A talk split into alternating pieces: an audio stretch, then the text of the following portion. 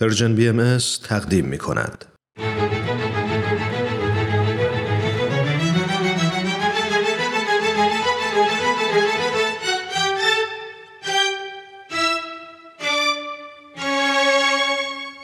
قصه ها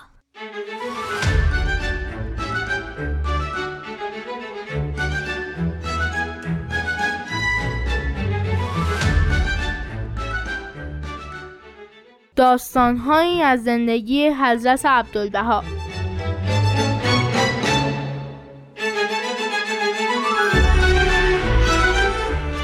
قصه 19 هم بخشش فقط از آن خداست.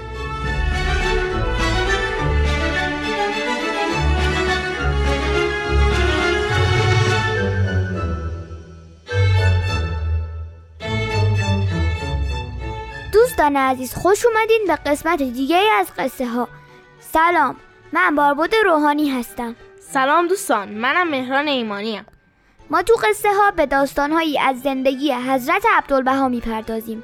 اون حضرت جانشین پیامبر دیانت بهایی هستند و فرزند ارشدشون. با ما همراه باشین لطفاً.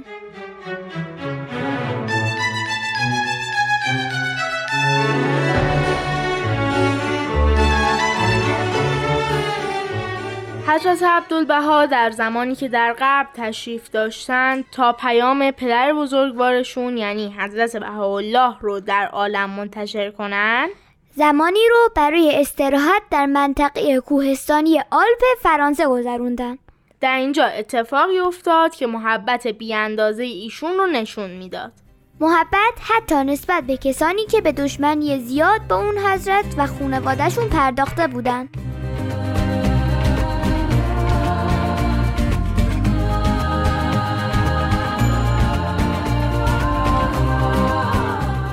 ماجرا اینه که بعد از اتفاقاتی که در ایران افتاد و همزمان حکومت عثمانی اون زمان سقوط کرد حضرت عبدالبها که سالها زندانی این دو حکومت و در تبعید در عکا بودن آزاد شدن از اون طرف زل سلطان هم به خاطر اتفاقات ایران ناچار شد از ایران خارج بشه.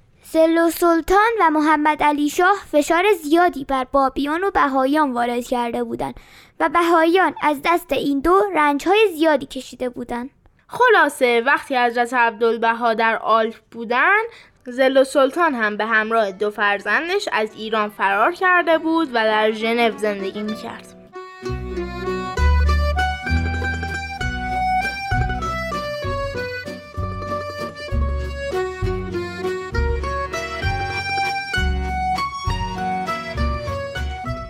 در آپارتمانی که حضرت عبدالبها سکونت داشتند یکی از افراد متشخص اروپایی که زمانی به ایران سفر کرده بود و با زل و سلطان ملاقات کرده بود هم اقامت داشت. یک روز وقتی مرد اروپایی در ایوان آپارتمان ایستاده بود زل و سلطان به ایوان نزدیک شد. و با اشاره به حضرت عبدالبها که با ردای بلند سفید و کمربند و عبای ایرانی و مولوی بر سر و موها روی شونشون ریخته بود. اون نزدیکی بودن و داشتن راه می‌رفتن. از مرد اروپایی پرسید. آن مرد اشرافزاده ایرانی کیست؟ و مرد اروپایی جواب داد. عبدالبها. و زل و سلطان درخواست کرد که با حضرت عبدالبها ملاقات کنه.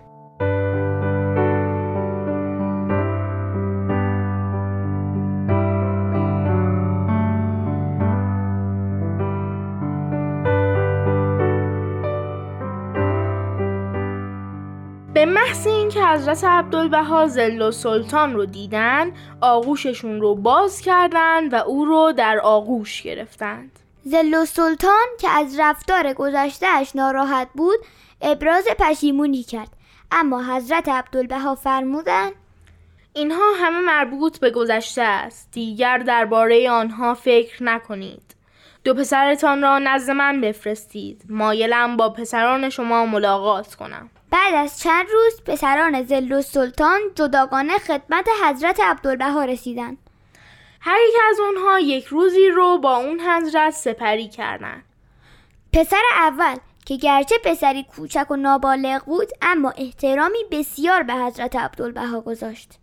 و پسر دوم که حساستر و بزرگتر بود در اتاق حضرت عبدالبها به تنهایی به حضور ایشون رسید.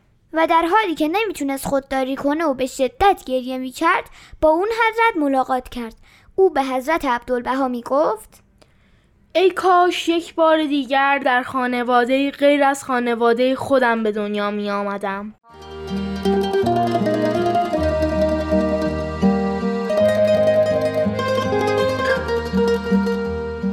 دلیل گریه و ناراحتی پسر بزرگتر این بود که در زمان زمامداری اموش بیش از صد بهایی به خاطر تحریک پدر پسر یعنی زل و سلطان جونشون رو از دست داده بودن.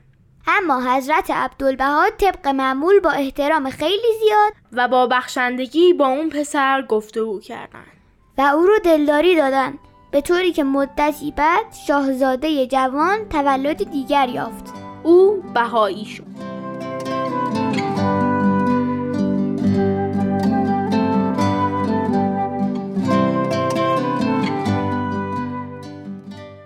دوستان عزیز مرسی که با این 19 همین قسمت از قصه ها هم همراه ما شدین.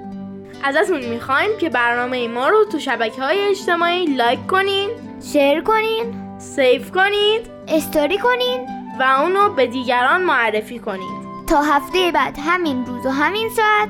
من مهران ایمانی و من با عباد روحانی باهاتون خداحافظی می‌کنیم. خداحافظ.